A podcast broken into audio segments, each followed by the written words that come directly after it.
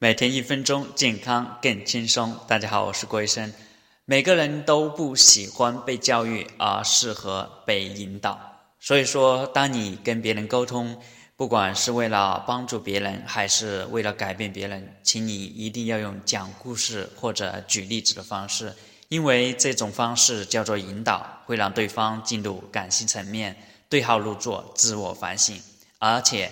故事可以让不同层面的人呢达到一样的理解程度，并且呢可以让做到自动传播、容易记忆、容易理解。这也是为什么所有的成语都必须要有成语故事来解读的主要原因。而当你用一堆大道理讲给别人，对方就会变得理性，容易跟你抬杠。不管是认识不认识的人呢，内心都会产生抗拒，反而感觉你在教训或者教育对方。